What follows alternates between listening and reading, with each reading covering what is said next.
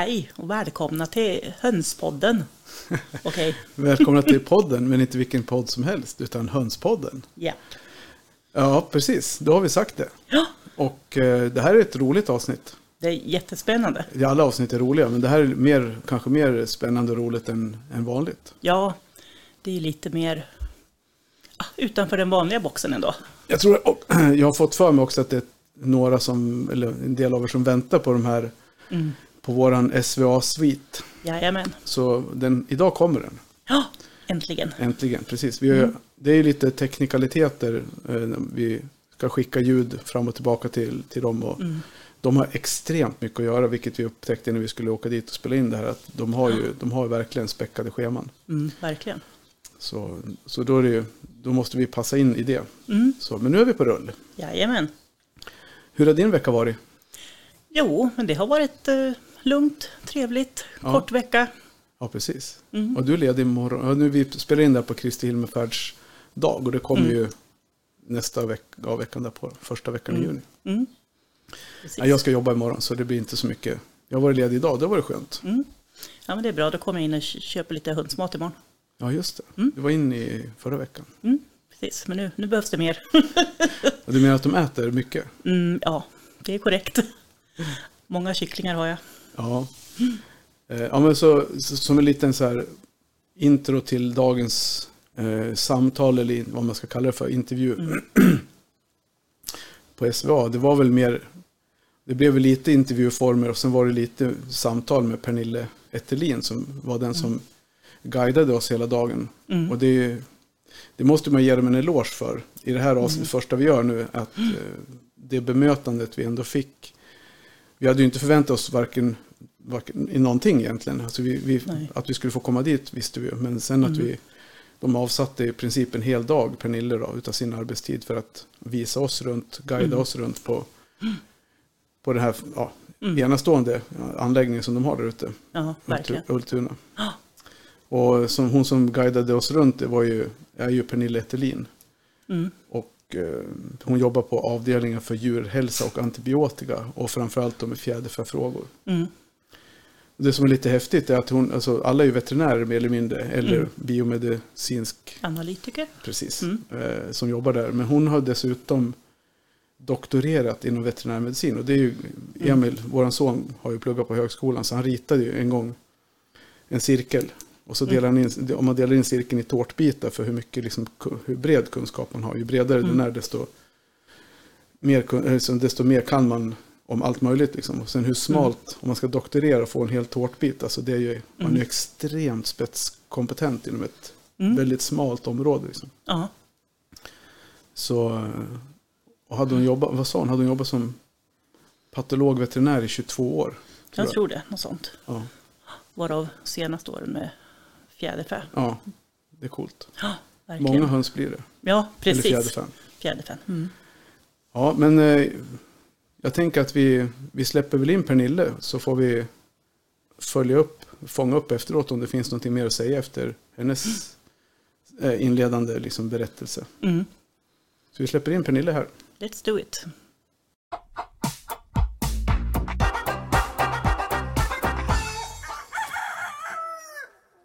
Hej Pernille, Hej Per. det var kul att träffas. Ja, tack Ja. detsamma. Eh, Det är kul att träffas. Vi sitter alltså på SVA. Och vad är, vad är, var är vi någonstans? Du får börja med att berätta det. Ja, jag kan börja med att berätta att eh, SVA det står för Statens veterinärmedicinska anstalt. Och vi håller till ute på Ultuna i Uppsala. Och ehm, SVA det är en, eh, ja, en förvaltningsmyndighet faktiskt, en så kallad expertmyndighet som ligger under näringsdepartementet.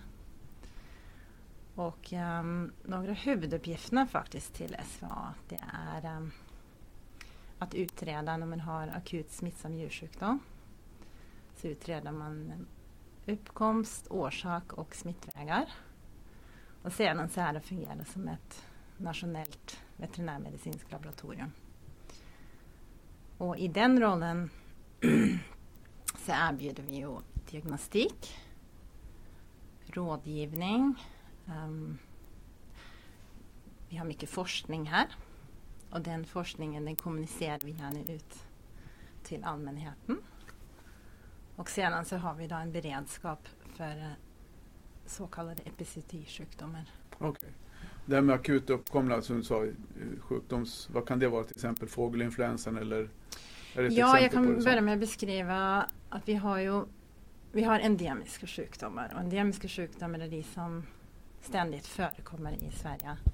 Det förekommer antingen liksom i en viss grupp av djur eller en viss del av Sverige. Så det är de man alltid har.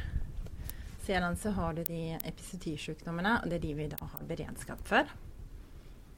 Och um, vad gäller fjäderfä så är det speciellt två som har också varit mycket i media i de senaste åren av den enkla anledningen att vi har ju haft problem med det här i Sverige. Mm. Det är um, fågelinfluensan och sen så är det Newcastle-sjukan. Okej. Och um, båda två de beror ju på ett virus. Så du har fågelinfluensavirus och den andra det är en paramyxovirus. Eh, men en, även inom de här virusen så finns det de som är så kallade lågpatogena och de som är högpatogena.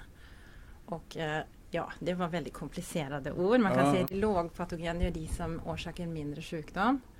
Medan de högpatogena, det är de som då klassas som en epizootisjukdom. Och det Mm. gör de av den enkla anledningen att um, dessa epizootisjukdomar de orsakar väldigt mycket skada.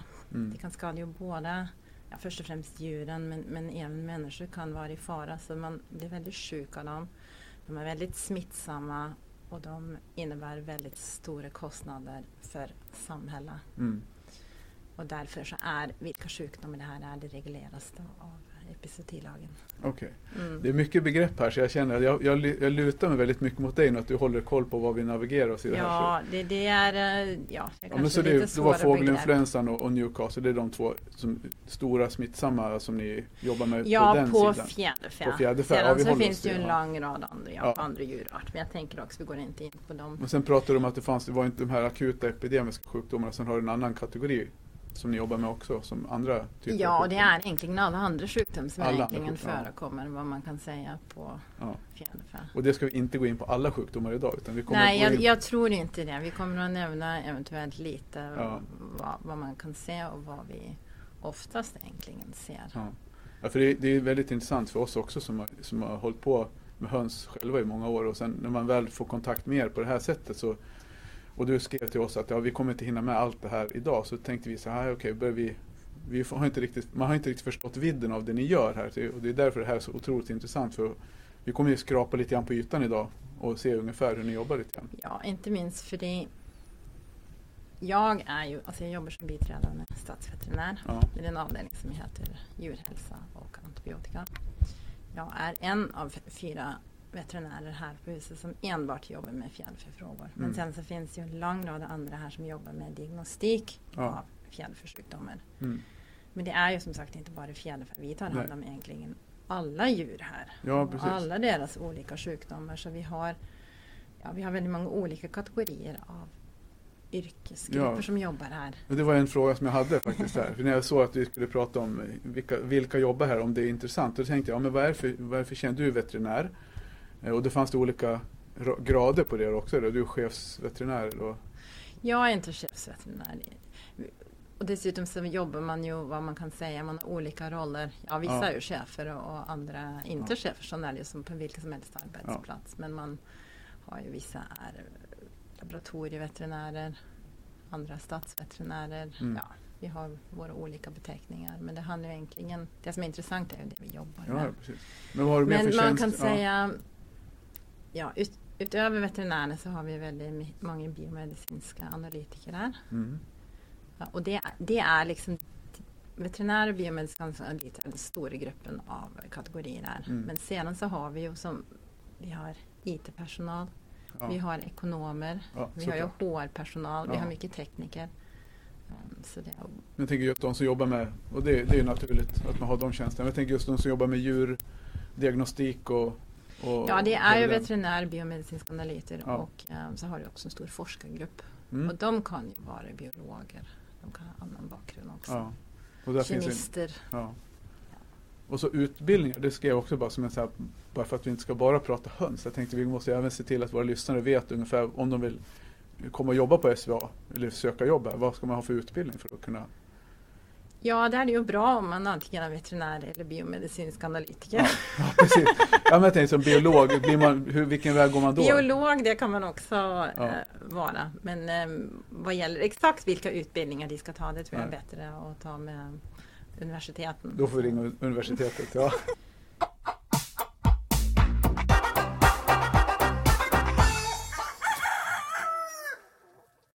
Ja, men om man som hobbyhönsägare nu då har, eh, vill ta hjälp av SVA, vad är det för typ av tjänster som ni kan erbjuda? Och vad är ni intresserade av från fjäderfäägare? Ja, först och främst så finns vi ju tillgänglig jag säga för rådgivning vad gäller om man har ett akut utbrott av sjukdom. Mm. Och man, eh, där kan vi nås dagtid eh, per telefon. Man ringer växeln och sen så ber man om att få prata med en fjäderfäveterinär och där är vi då tillgängliga fram till klockan fyra. Mm. Och eh, då blir det ofta att eh, man ringer och man berättar vad man upplevt och sen av och till så kan vi säga om vi tror att det är si och så och så och så kan det eventuellt göra. Men om vi då inte vet vad det här beror på så brukar vi, om det är en problem på en enskild fågel så brukar vi ofta säga men försök att ta kontakt med en klinisk veterinär. Det är ofta för att det finns kanske möjlighet för att de kan göra något åt det. Mm. Om vi däremot hör att de beskriver Ja men vi har haft ehm, tre som har varit sjuka den senaste månaden. De har uppvisat samma symptom eller Mm. de har dött inom ja, den senaste månaden. Så betecknar vi det som ett flockproblem. Mm. Och vad gäller ett flockproblem det, det läget då brukar vi ofta gå in och rekommendera obduktion. Mm. Och anledningen till det den är egentligen två. Dels kan det ofta vara väldigt svårt för en klinisk veterinär att ställa diagnos på symptom på fjäderfä. För fjäderfä de är som fåglar som ja, Mm. att de uppvisar faktiskt ofta inte gärna symptom innan det har gått så pass långt. De är väldigt sjuka. De, Mm. vi får ofta veta att ja, det har gått ner lite äggläggning. De äter inte lika mycket. Ehm, det blir ofta liksom ospecifika sy- symptom. Mm. Och då är det att vi rekommenderar helt Mm. enkelt att man tar obduktion. Mm. Och det vi då gör vid um, en obduktion det är att um, vi gör en så kallad postmortal bedömning. Patologisk undersökning det är både en um, bedömning av det yttre och det inre organ. Och vi gör det först med det blotta ögat, alltså en makroskopisk undersökning. Och sedan om det då behövs så går vi vidare med en mikroskopisk undersökning. Då tar vi liksom små vävnadssnitt Mm. som vi hanterar på ett speciellt sätt och sedan kan vi då kolla på i mikroskopet. Men den här makroskopiska bedömningen, vad är det ni tittar på då? Är det liksom innan ni har öppnat djuret, tittar ni på, känner igen, klämmer och känner eller tittar ni, är det att ni öppnar och tittar makroskopiskt? Ja, jag kan försöka ge en liksom visuell bild av vad, vad det är vi gör. Ja, Det första jag gör när jag får ehm, ett djur som jag ska obducera först så läser jag remissen. ja. Jag sitter liksom och klivär det. Jag kan förvänta mig av det här och det handlar också lite om hur vi ska hantera det. Det kan jag komma lite tillbaka till när vi går, kommer in på salen. Mm. För vi har två olika obduktionssalar. Ehm, men sen så kan det hända att jag behöver dokumentera. Det kan hända att det finns skador som jag gärna vill vill dokumentera. Så då kan det hända att jag fotar den. Därefter så börjar jag personligen ofta liksom att titta på ansiktet. Jag tittar på kammen, öga, näshåla, Mm. Näbbe. Jag öppnar inte munhålan. Mm. Och där för exempelvis kammen den är blek Mm. så kan det ge mig en antydan om att ja, men den har kanske en akut blodbrist. Mm. Uh, hvis jag däremot ser sekret i ögat eller näshålan så tänker jag ja okej men det, det kan hända att den har luftvägssjukdom. Ehm, sen så tittar jag på fjädrarna. Liksom hur, hur bra ser fjädrarna ut? Och inte minst, speciellt då för hobbyhöns, är det väldigt viktigt att leta efter det vi kallar för ektoparasiter. Mhm. Ektoparasiter. Ektoparasiter, det är de parasiterna som då går på utsidan av Mm. djuret.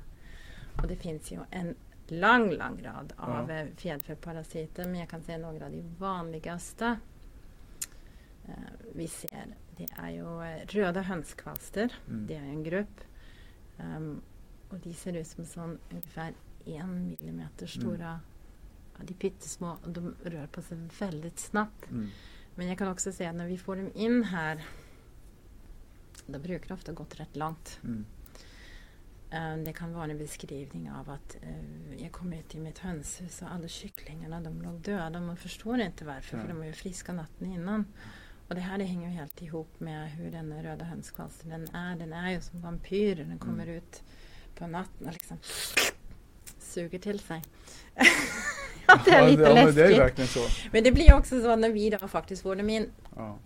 då har den väldigt många. För det, det som är med de här, och det är också, också därför många de missar dem, det är att de på dagtid så drar de sig tillbaka Mm. in i inredningen så man ser dem inte. Så det är enbart om det är väldigt många, då är vi ser dem. Mm. Och då är det ganska äckligt faktiskt Ja. också att stå och, och du ser den. Ja. Den andra stora gruppen det är ju um, fjäderätare. Där finns det minst ett 40 olika tal och eh, det är också det man kallar för löss. Mm. De är lite enklare att se. De är, ja, vad kan man säga, några millimeter större. Upp till kanske 6-7. Mm. Av och till de vuxna, de är ofta gulaktiga i färgen. Mm. Och eh, så rör de ofta på sig ganska långsamt. Man ser dem lite olika. Och sen um, så lägger de faktiskt ofta ägg. Så det blir så, så kallade gnetter Mm. nere vid hårskaften. Det kan man ha. Det kliar nästan på kroppen bara du pratar om det.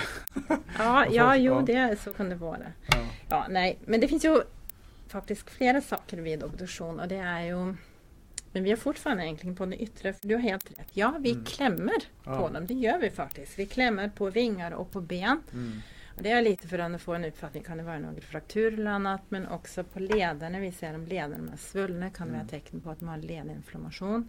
Vad gäller fötterna så har- har du till exempel fotskapskvalster. Mm.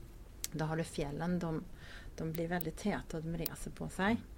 Ehm, och det är för den parasiten, den är ganska äcklig. Den går liksom in och den gnager i, Mm. i, den gnager gångar i huden så det skapas en inflammation och Ja. mycket sårvätska. Annat vi kan se, ja, det händer ju att ehm, de kan ha långa tånaglar. Det är inte så vanligt. Nej. Men när det händer så är det ganska farligt för det har en tendens till att fastna i inredning. Mm. Och gör det det, det är ganska tråkigt när vi ser det, men då händer det att de dör av förblödning för nageln fastnar och tån skadas så mycket Mm. att de blöder väldigt mycket. Mhm. Ehm, en annan sak man kan se det är till exempel på trampdynan. Man kan ha så kallade gödselsbrännor om man inte var duktig nog att Mm. gödsla ut tillräckligt ofta. Okej. Så det är det yttre. Sen så tänker jag lite snabbt. Mm. Ja, Tiden går. du, du håller till schemat. Vi har hela dagen på oss så vi, kan, vi lyssnar gärna. Ehm, men i alla fall, ja då blottlägger vi um, luftstrupa, struphuvud, matstrupe, krävan. Mm. Sen så klämmer vi då, ja apropå på bröstet. Mm. Bröstmuskulaturen, det är den vi använder främst att bedöma hullet. Ja. Om, om det är väldigt lite så är den under medelgott medan om den är bra muskelsatt så kan man ha ett bra intryck av att ja, men det jag har en höna i bra hull. Mm. Så lyfter vi bort bröstbenen och sedan så tittar vi inuti. Och där finns ju en lång rad intressanta organ. Vi har ju hjärta och Mm. lever, lunga, luftsäckar, mjälte, njurar, förplantningsorgan. Mm. Bursa fabrici, det är lite som speciellt immunorgan som finns Mm. hos eh, kycklingar. Så det finns väldigt mycket att se där. Mm. Så även det skulle jag kunna prata mycket om. Nerver får man inte glömma, det är ofta en fråga vi får. Var-? Nerver. vi, Nerver, fr- ja. vi frilägger ofta nerverna. Det är ju fri, eh, först och främst på grund av mark. Om man har en, för det är också en väldigt sån typisk hobbyhönsfråga. Mm. Vi har en enskild som går runt och haltar lite. Mm. Och eh, där är nerverna vi frilägger. Mm. Då måste vi ta fram dem och har man väldigt tur så är de lite tjockare. Men som regel är det en diagnos vi behöver ställa där i mikroskop. Då Ja. behöver vi ta ut vävnad och titta på det efteråt. Mm. Eh, Ja. Vad gäller, ehm, jag kan kanske också nämna snabbt att vi har ju en annan stor grupp vi ofta får väldigt mycket frågor om och det är ju dessa luftvägssjukdomar. Mm. Och ehm, där har vi bland annat ELT, eh, infektiös laryngotrakeitvirus.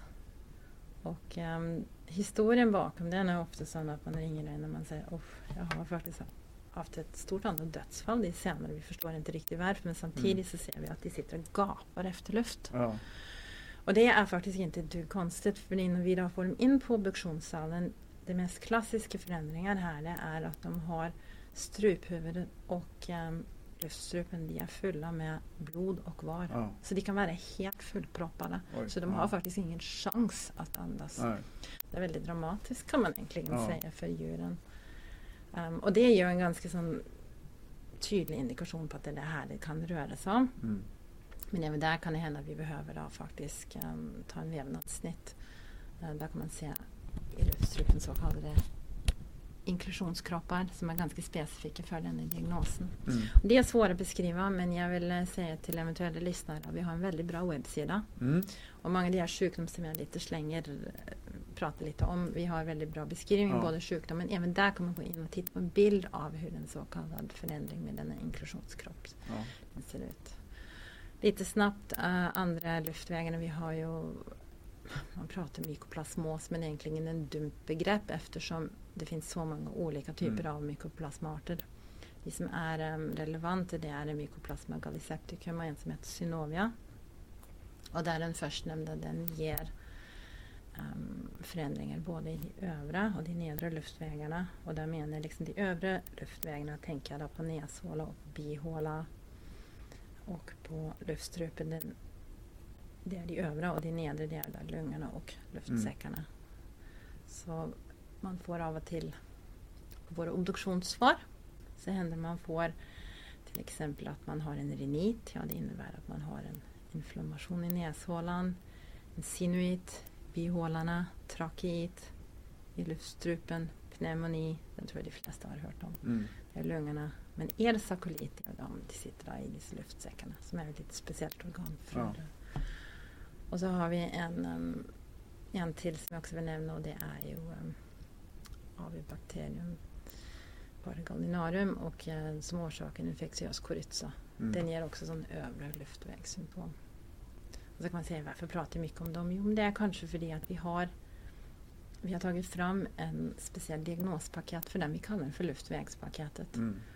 Och ehm, den, det är en provtagning som vi ofta utför på salen. Mm. Eh, Där vi liksom sticker, sånt som när man gör när man ska ta en coronatest så tar Okej. man en liten tofs och så bara Mm. upp i näshålan och ner i luftstrupen. Och sedan skickar vi det vidare internt till våra labb. Och det är några av våra labb som tar hand om dem så de ska få lov att berätta vad Mm. de gör med den. Men det är en av de eh, man faktiskt kan efterfråga ut, utanför SVA. Mm. Man kan säga om jag önskar att få genomföra en luftvägspaket. Ja, så det kan man få sin eh, vanliga veterinär, Ja. så Till, kliniska veterinär. ja, Ja. sin kliniska veterinärklinik. Man lär sig mycket när man håller på med Ja. hönspodden. Skulle du, Eh. vet du någonting hur vanligt det här med mykoplasma, hur vanligt det är bland hobbyhönsflockar? Har ni någon siffror på det? Eller? Vi har inga siffror på det men jag kan säga att vi, har, vi vet att de här tre sjukdomarna är vanliga. Mm. Um, och det vet jag dels också för det att vi har ju fått in väldigt mycket prover i senare år Mm. men vi har också sett en stigning Ja. av antalet fall i senare år. Men exakt hur vanliga Nej. det kan vi inte säga inte minst för vi vet faktiskt inte hur många hobbyhöns det finns Nej, här i precis. landet. Men hur, hur allvarligt är det att ha en sån infektion i sin flock? Då? Man har en, kan man säga någonting om det? Där? Finns det något att man måste vidta några åtgärder eller om man skulle veta? Jag vill först och främst säga se till att få en diagnos. Mm. Sedan så kan jag säga att det här ämnet det, är så stort att här skulle jag kunna prata Ja. ett avsnitt. Jag vet och vi, vi sa ju redan förut att vi skulle inte gå in så djupt på det men jag tänker just det här känns ju som en relevant för, Jag kan i alla fall säga att det är relevant att få Ja. en diagnos. Okej. Det tycker jag. Ja. Och sen utifrån det sen får man ta ett beslut själv utifrån hur man vill göra med, Ja. med sina djur. Då. Uh, Det är ingen jag fara också- att det sprids till människa? Det Nej, det är det. sånt? Nej, det här är inte en så kallad zoonos. Zoonos är Nej. det som även eh, ja, går över till människor. Det är bara att jag säger vi måste snart ner till salen. Ja, Men jag kan prata kan lite snabbt om um, matsmältningsorganen. Ja, för det är också sånt typiskt något som fågel. Ja.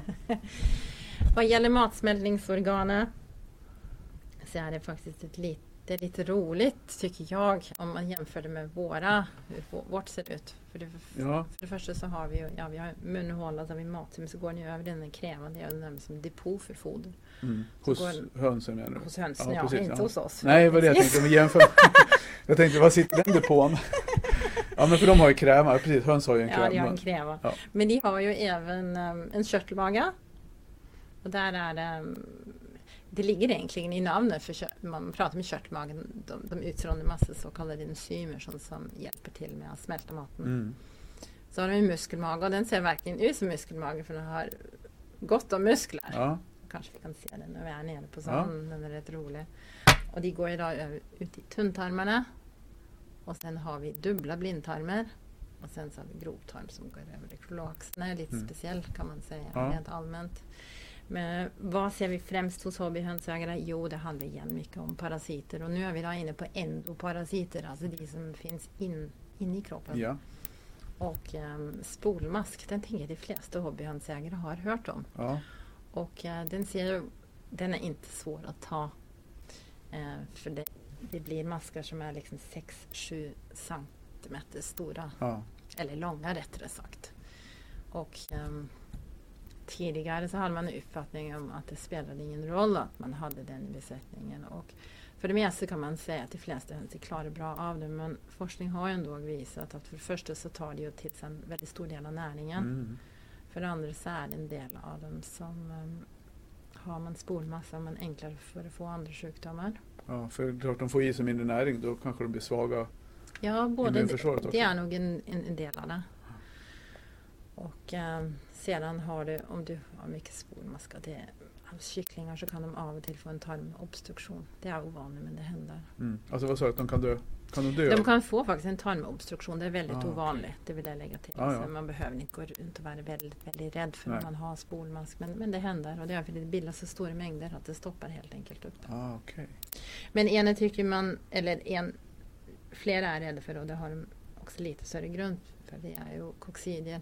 Mm. Um, koxidier är som sagt det är inte helt vanligt det heller. Och det Nej. finns en lång, lång rad av olika typer av koxidier. Um, och på höns så är det vissa, ja det är specifika bara för höns. Men även inom dem så har de lite olika, beroende på var de sätter sig i tarmen Mm. som ger dem olika förändringar. Så man kan säga det lindrigaste um, det är det man kallar en kateral inflammation. Den är lindrig, det andra ger mer blodig. Mm. Och det, de som är extra illa, det ger det man kallar för en nekrotiserande, en vävnadsdödande. Okej. Och ehm, ja, Någonting av det du sa, har det att göra med lös avföring eller? ja, Ja. det har det i allra Ja. högsta grad. Man får Ja. det man kallar för en enterit och en enterit är en patologisk um, namn egentligen för en tarminflammation. Och det orsakar då en diarré. Ja, det. Precis. Nu ser jag att vi måste gå vidare.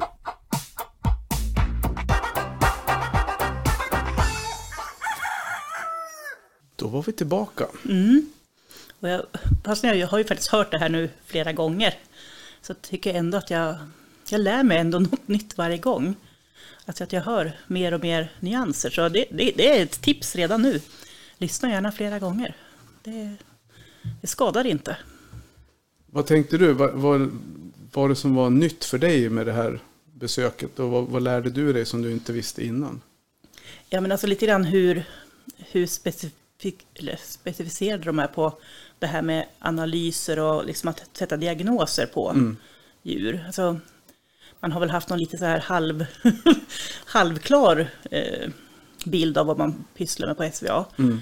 tidigare. Alltså de har en fantastiskt bra hemsida, Ja. måste jag säga, som jag har faktiskt använt en, en hel del. Mm. Framförallt att titta på fjäderfäsjukdomar och så. Så de, de bitarna har jag ju grottat ner mig lite i tidigare. Och det tryckte du mig på också flera gånger under besöket. Att Mm.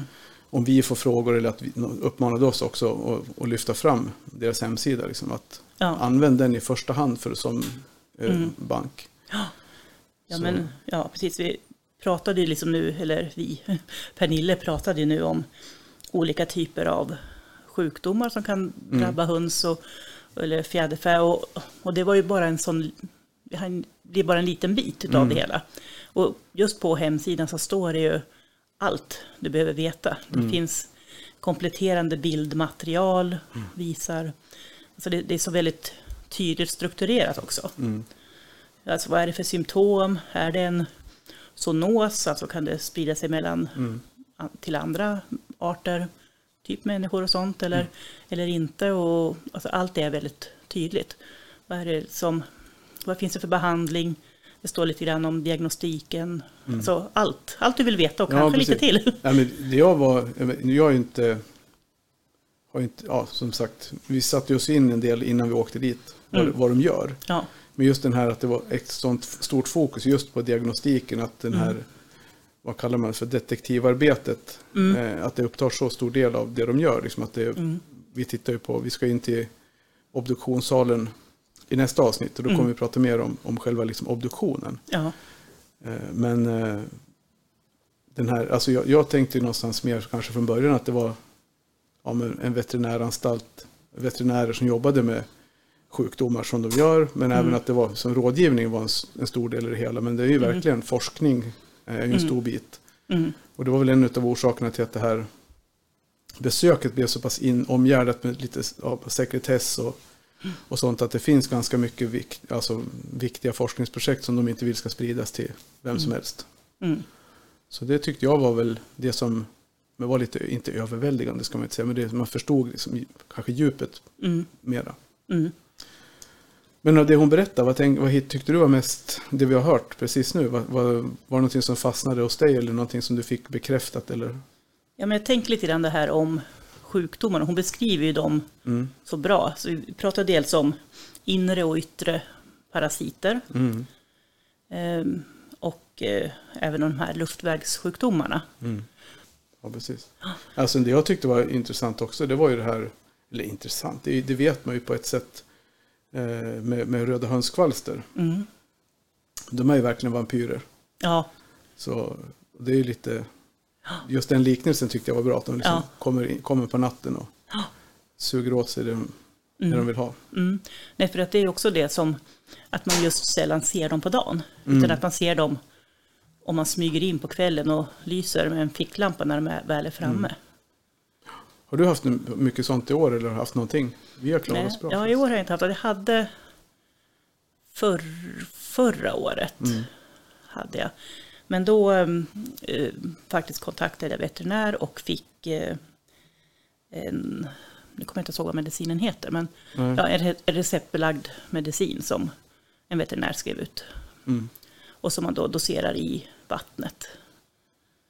Så att eh, det är väl jag ska säga, den enkla vägen att gå. Sen finns det ju andra sätt att, att tackla de här röda hundskvalstren. Mm. Som många, många veterinärer kanske rekommenderar ändå i första hand. Ja.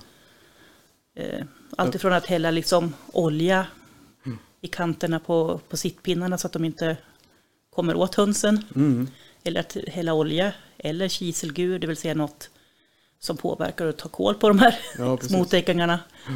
Eh, Sen, man- Men jag lärde mig också nu var, i, ja, det som, vi har inte fått med det på band, då, men just det här med röda hönskvalster, var de, var de kommer ifrån. Och det är ju i första hand en, en smitta mellan höns. Mm, Och i undantagsfall från småfåglar. ja, Eh, och inte från möss egentligen. nej. Utan de, lever på fjäder, på fjäder eller fågel, Mm, ja, fåglar eller vad heter det? Fjäderfän? Jag vet Ja. en, en blåmes är ingen är en fågel. ja, ja, ja, men det kommer i första hand från, från fåglar. mm, Eh, och, och sen att om man då har röda hönskvalster så har man liksom någonstans fått det från något annat, någon annan höna eller ett hönsdjur Mm. på någon, ja, Mm. var som helst. Då. Mm, Och sen att de lever kvar och gömmer sig. Sen så att de finns i större eller mindre utsträckning. Då. Men har man fått bort dem en gång så är chansen liten att man får, eller risken liten att man får tillbaka dem om man inte åker på massa event eller köper in Mm. nya djur. mm. Eller? Har jag fattat? Ja, Jag, jag tänker, har uppfattat det som att det är, ja, att det kan komma lite hur, hur som, höll jag på att men att, Ja. att det kan komma tillbaka mycket väl. Och att det är framförallt fuktiga och Mm. Lite jobbiga miljöer. Ja. men de måste ju komma någonstans ifrån. Alltså, Mm, Och i och med att de förs över från, ja men typ mellan höns, Mm, så blir det ju liksom mm, Det är väl också en anledning till att hålla djuren i karantän. När man köper Ja, ja. livdjur.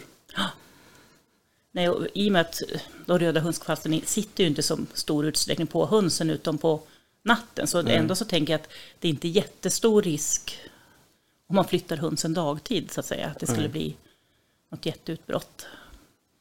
Nej, Så precis. att, Så, eh, ja. kan det vara. Så kan det vara. Det är som på lite kycklingar. Ja, De här har inga röda hönskvalster om eller? nej. Nej, och liksom när man hör hur, hur fort det kan gå, liksom att från ena dagen till den andra så kan ett helt gäng kycklingar Ja, dö på grund av att det har funnits röda hö- hönskvalster. ja. Då blir man ju ledsen. Otroligt. Det skulle vara ledsen. hemskt. Ja, Jag har faktiskt inte råkat ut för det på kycklingar, röda hönskvalster. Vi har Nej. väl haft det i något hönshus. Men...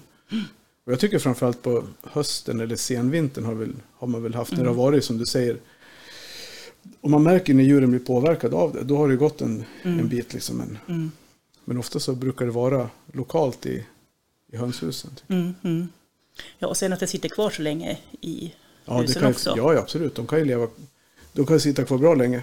Men vi har väl Ja. gjort en ganska avancerad liksom, sanering. Man har plockat Mm. den sittpinnar och skrapa och Ja, elda med gasolbrännare så man får bort Ja. bark, ända, ja, sånt där. För att få, inte i hönshuset utan på sittpinnarna utanför. ja, ja. och sen ja. försökt att pudra med kiselgur och Mm, ja, jag vet Precis. inte, allt möjligt. mm. Nej, och jag undrar om inte det var senast idag som jag läste eh, att eh, en av våra tidigare gäster, Mm. Madde från Krygegårdens hönshus, gjorde ett inlägg på Instagram just Mm. om röda hönskvalster. Ja, Så det kan jag rekommendera att man går in och kikar på. absolut.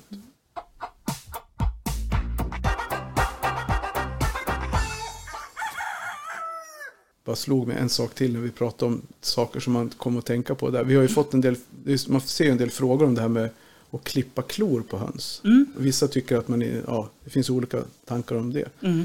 Men det sa ju Pernille i, i det här avsnittet att det är en ganska vanlig skada de ser Mm. på höns som de får in. Att de har, eller vanlig vet jag inte vad hon sa, men hon sa att Nej, det men det förekommer. förekommer. Ja, Ja. att de har, får för långa klor och fastnar i inredning och sliter av sig klor och förblöder. Mm. Så det kan man ta, ta som en in, information att man eh, håller koll på. Mm. Om de kan liksom gräva och sprätta, framförallt på vintern när de inte kan Mm. sprätta så mycket, om de går inne mycket. Då, att man håller koll på. Ja, för det kan jag märka, även om jag öppnar ju varje dag åt mina, Mm. vi har inte jättekallt här i typ Mellansverige. Nej. Och, eh, och jag har en, en sten inne i hönsgården så de, jag brukar lägga lite foder där så att Mm. de kan kraft, förhoppningsvis krafsa lite där. Men, men så jag brukar ha för vana då att försöka hå- hålla koll och, Mm. och klippa på de som behöver det. Absolut. Och det är långt ifrån alla, men, men några behöver faktiskt det. Ja. och Då, då gör jag det med en liten vanlig ja, klotång för valpar. Precis, det funkar hur bra som helst. Man Ja. behöver, alltså det är egentligen det som är det viktigaste tror jag.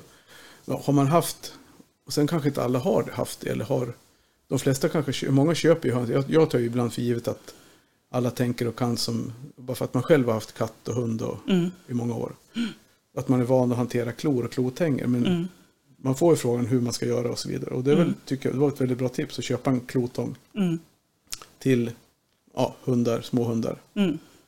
Och, för då är de ju riktigt vassa. Det är väl det viktigaste när man klipper Precis. en klo, att den är vass. Att man inte krossar. Ja, precis. Att den är vass och det som är skillnaden mot en vanlig tång, även om det är säkert till en viss del funkar ju för av klon Mm. säkert, så går den här, fr- som en- den är ju rundad så den går ju från alla Ja. håll samtidigt. Precis. Om du förstår vad jag menar, så det inte blir ett... Ja, men så är man, och sen just det att man inte klämmer av den utan att man skär av den. Det är väl det som är grejen med, Mm, med klorna. Att du har ju en pulpa, en blod... Vad är det? Mm. Vad är pulpan för? Det är väl en, en blod... typ en blod... Det vänder ju blodet ja. upp. Ja. Det vänder ut i, i klon där. Så klipper man den så kan ju blöda mycket. Ja, precis. Och det har ju hänt på, jag ska säga, både på hundar och höns när jag har Mm. klippt någon gång, att de har sprätt till med benet i fel sekund. Ja, precis. Men, eh, ja, alltså hönsen verkar ta det där med ro. ja. Jag tar ju upp dem när, när det är lugnt och, Det brukar inte vara något problem och liksom, ja, säger de och så. Men däremot om man skulle klippa på 200 djur så blir det lite pyssel. Men det behöver man Ja. oftast inte göra. Nej, utan man tar dem som det Där man ser att... där man ser att det behövs. Ja, Och det är inte säkert att alla klor på en höna behöver klippas heller. nej. Men jag, jag tar dem Brukar som du ta sporrarna på tupparna? Nej, Det har vi gjort. Det gör vi ibland när de växer. Mm. De blir för långa. Inte så mycket om de blir vassa. Då kanske man får... Skulle man kanske behöva fila ner dem. Men det har vi haft sällan haft problem med. Däremot så hade vi på någon islandstupp. Den växte och blev som ostkrokar. Så han fast, Mm. riskerade att fastna i då. Då fick vi. ja, Men den är ju inte riktigt lika känslig för med, med blödningar. För de har inte så nej mycket... det, det är ett ben Ja, istället som sitter längst in. Så det är väl det man får vara försiktig så att Ja. man inte klipper det. Det har jag sett mina tuppar vid någon ihopsläppning så rök de ihop och, Mm. Och spårarna rök. Ja. Bokstavligt talat Ja.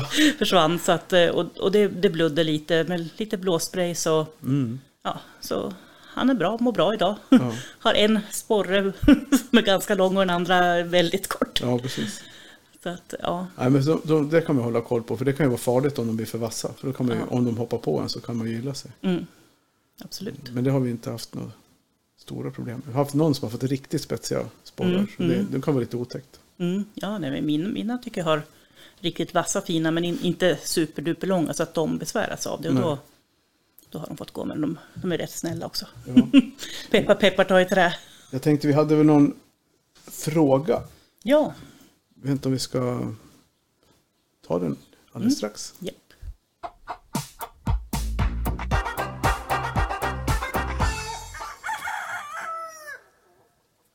På tv ser de först ett ord från våra sponsorer. Men eftersom vi inte har några sponsorer så får vi köra vår tuppjingel. Ja, precis. Det går bra det med. Ja. Det är trevligt.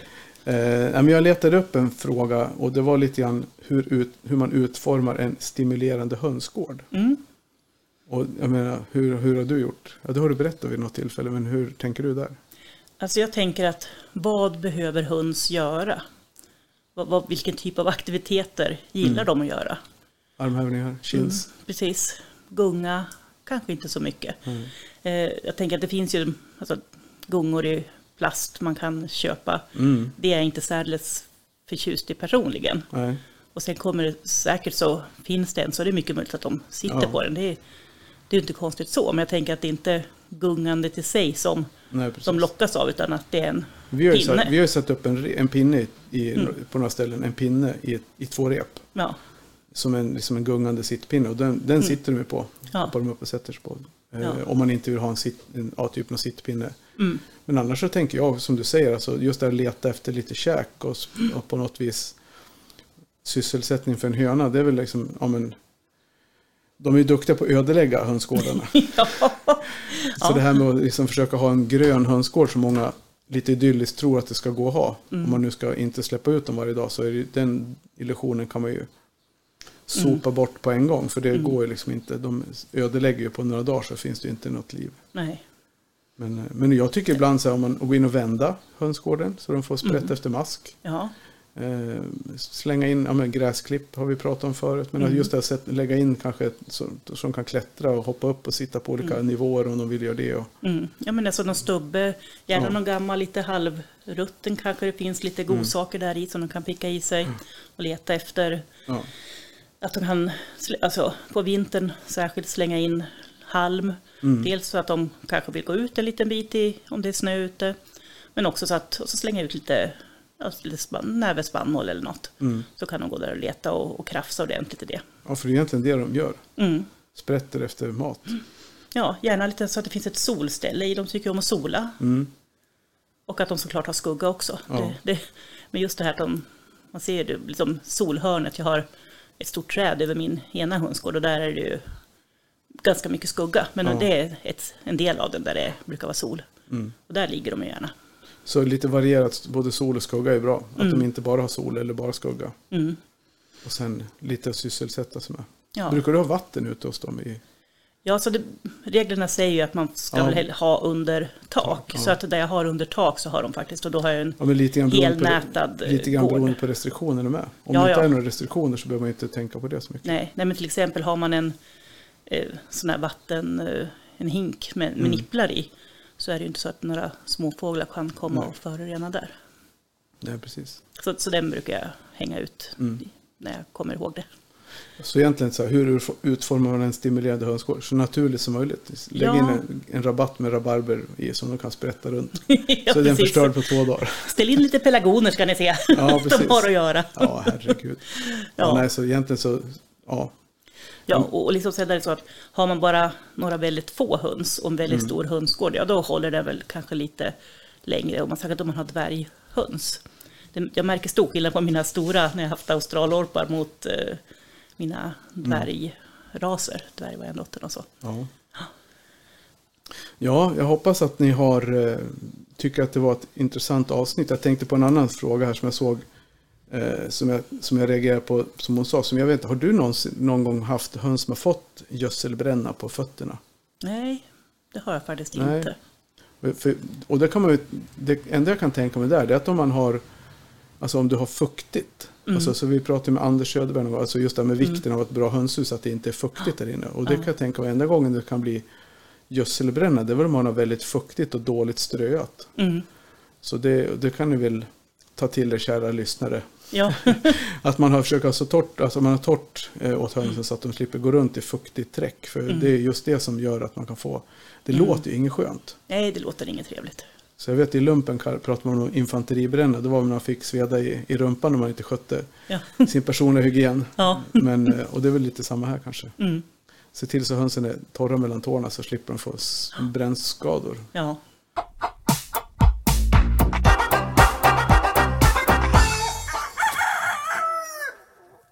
Ja, då känner vi väl att eh, den här veckans avsnitt börjar, eh, det blir dags att runda av. Ja, Ja, vi känner oss fullärda.